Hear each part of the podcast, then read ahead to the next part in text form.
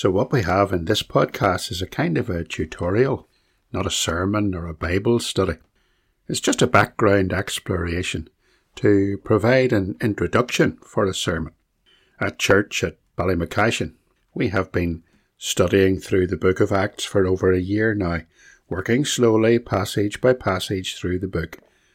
And we're now at chapter 17, where Paul has arrived all alone in the town of Athens the apostle had been at Berea, where the Bereans, as we all know, were famous for examining the scriptures daily to check if what Paul was saying and what he was preaching was an accurate representation of biblical truth. So at church we encouraged each other to be good Bereans, and we also observed that it is the responsibility of the Christian pastor in his role as a teaching elder to equip his congregation to be Bereans to give them the tools that are necessary to search the Scriptures. Now, one of the most basic principles of biblical interpretation is knowing the context in which a passage is set. That will involve setting a particular passage into the passages around it, looking perhaps at the original languages, finding out the historical and societal conditions, what we call the milieu in which it is written, and so, to understand why Paul preached in the way that he did at Athens, we need to know what Athens was like when he visited it. We need to know something about its history and its religion, its religious culture, its people, and so on. And I usually lay out tutorials like this on a Monday evening. We call it our Monday Extra. And we sit together as a group informally. We drink tea and we eat sandwiches and buns and some freshly made pastry, and I tell the people in the simplest possible terms the underlying background of the particular text that we're studying. We have notes, and sometimes we have maps and illustrations and PowerPoint slides. Now, with our present COVID regulations, we can't do that. So I've put this short tutorial on Athens, the city, into a podcast so that you can get a taste of our Monday evening extra gathering. The only thing is, we can't serve you any tea though. If you want tea, then you need to pause the recording right now and go and put the kettle on.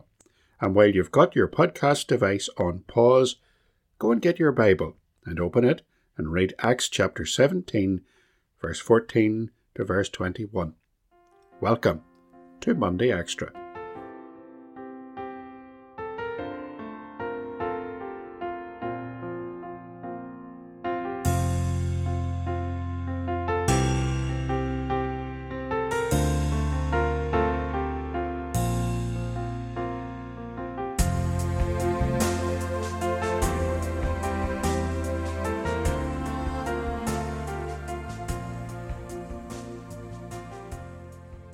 Okay, well, today we're going to find out a little bit more about the great city of Athens in Greece, where Paul preached to the city leaders in Acts chapter 17, so that when we come to study the relevant passages in our Bibles, we will know the background against which they are set.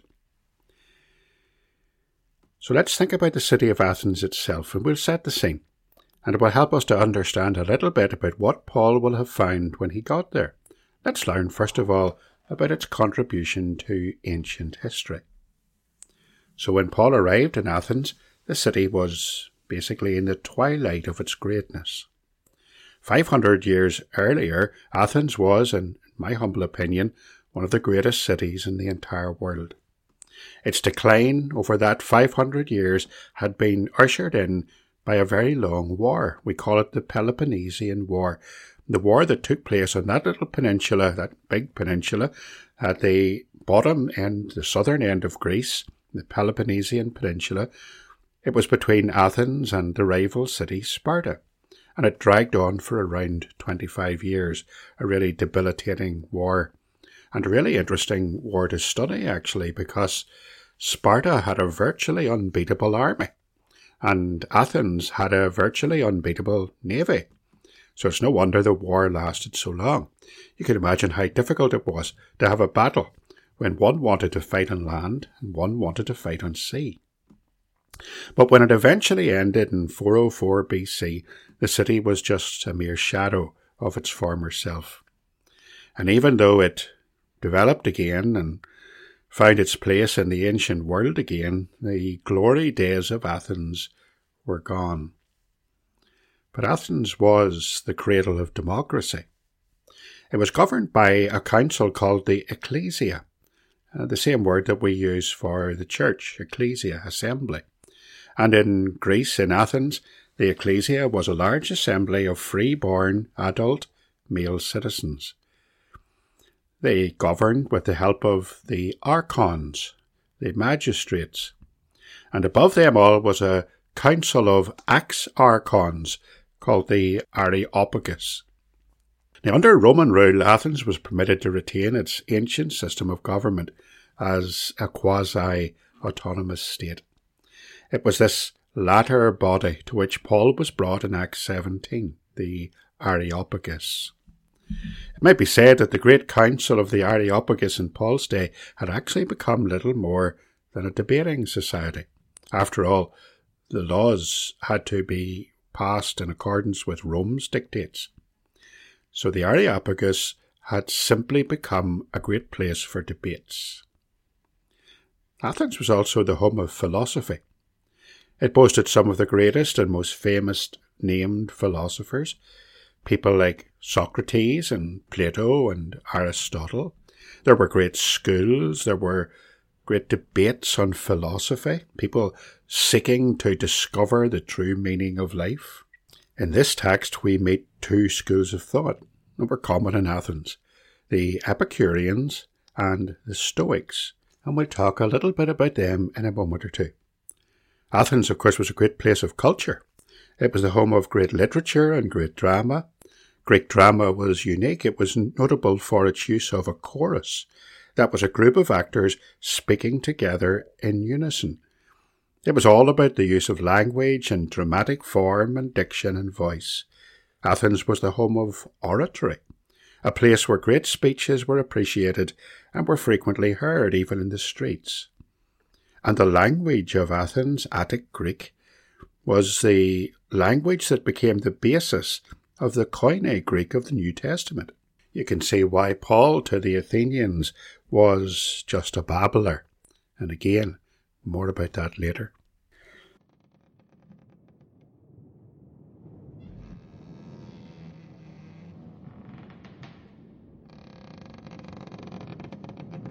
But there was something much more striking about Athens.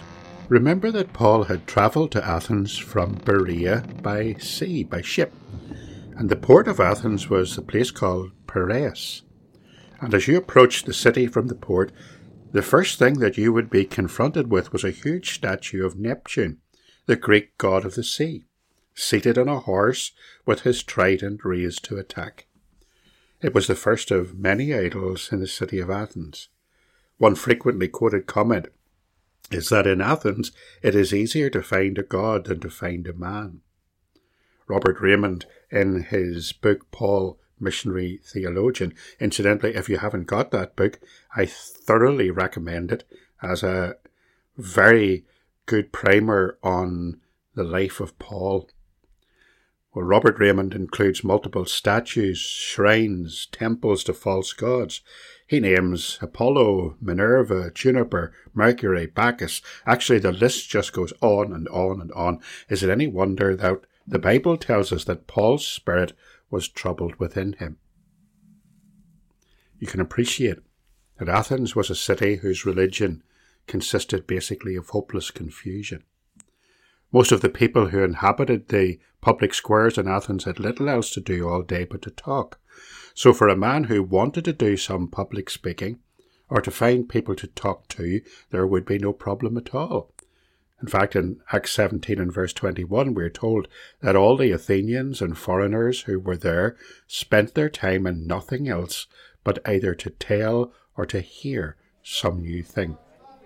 Well, Paul took the opportunity given by their willingness to listen to preach the gospel.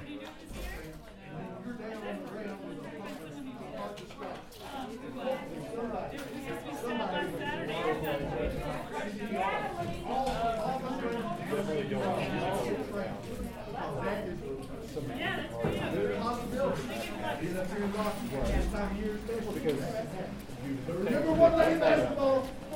Meet somebody. you. I will be calling you. Okay? I will do that. I can know your numbers. I work for the government. We're told in the biblical text that two of these groups of philosophers accosted Paul certain Epicurean and Stoic philosophers. So, who were they? Well, the Epicureans, that was a school of thought devised by the philosopher Epicurus around 300 years before Paul's visit. The Epicureans believed in vaguely in the gods with a small g. But the gods that they believed in were away far off. They weren't bothered by the affairs of mere men and women. They didn't believe in an afterlife. They believed rather that this life is all that there is, so we'd better make the best of it. Eat, drink, and be merry, for tomorrow we die. They believed that there was pleasure and pain in every life, and that the best life was one where pain was minimized and where pleasure abounded. To be sure, many of them just wanted a life of tranquility, free from pain and distress, so they weren't necessarily hedonists. Then there was the Stoics. Stoicism began with the work of a Cypriot philosopher called Zeno, roughly around the same time as Epicureanism. The Stoics believed that God was in everything, and everything was God.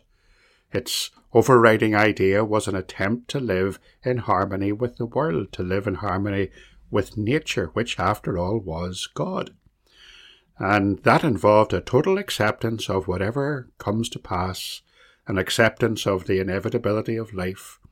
Whatever one's fate should be, according to the Stoics, that was the will of the gods, and the Stoics simply accepted it passively and without any resentment. They were totally fatalistic. The Stoics were full of spiritual pride. Is it any wonder that Paul despaired with the city of Athens? Its idolatry, its godless philosophies were deeply troubling. In fact, they very accurately reflect the godless worldviews of today, which also ought to upset us and make our hearts grieve too. These two groups of free thinkers held very different worldviews and opinions about life and death.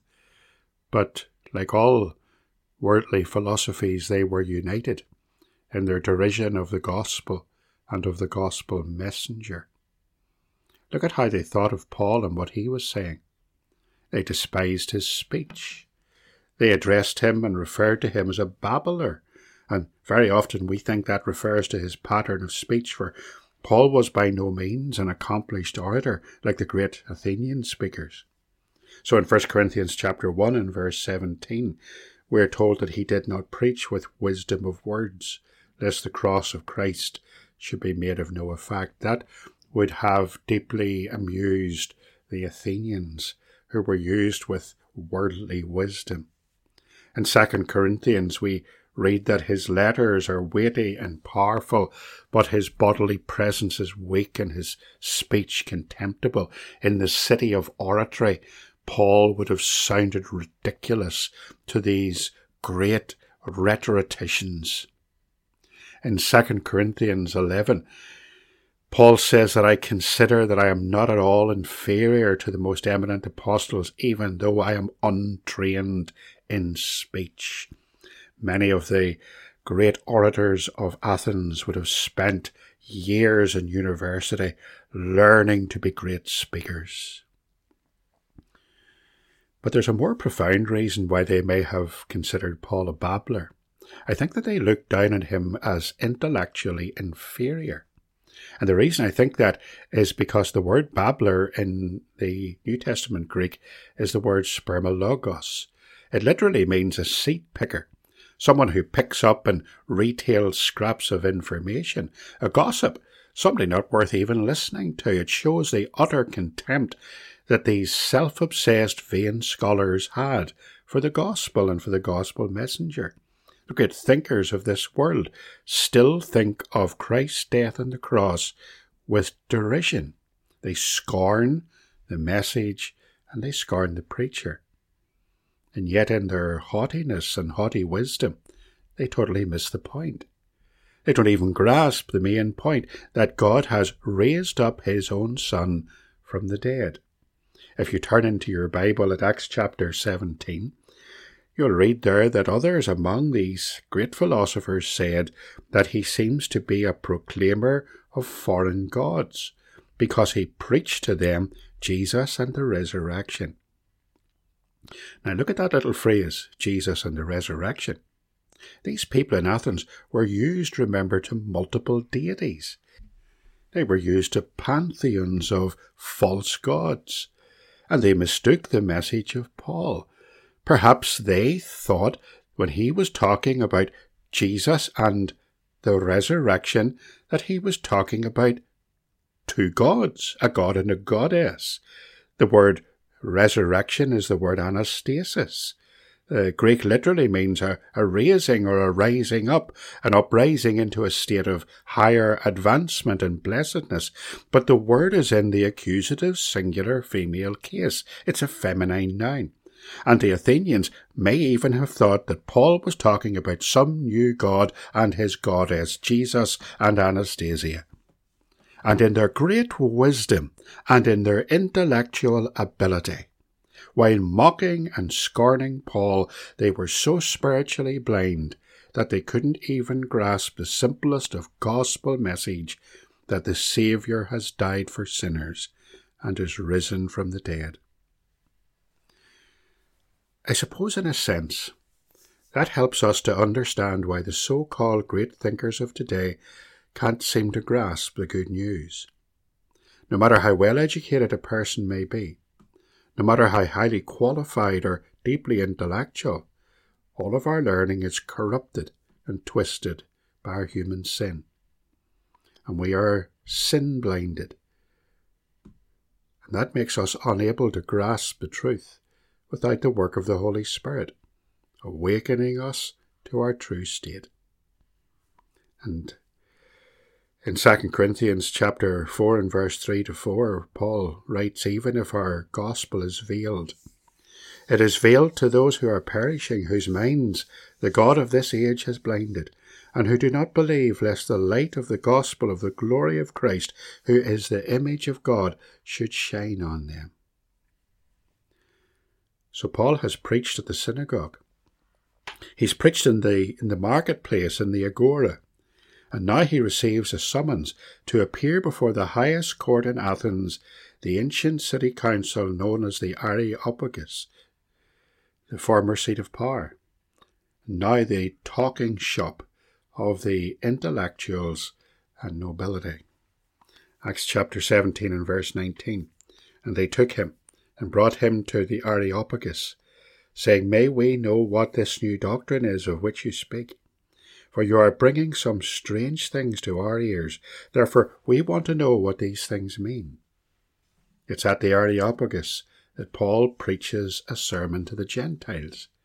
And that sermon gives us an insight into the difference in his presentation of the gospel between the Gentiles and the Jews. We see here his Bible teaching methods to the Jews and his evangelistic methods to the Gentiles. So Paul has arrived in Athens.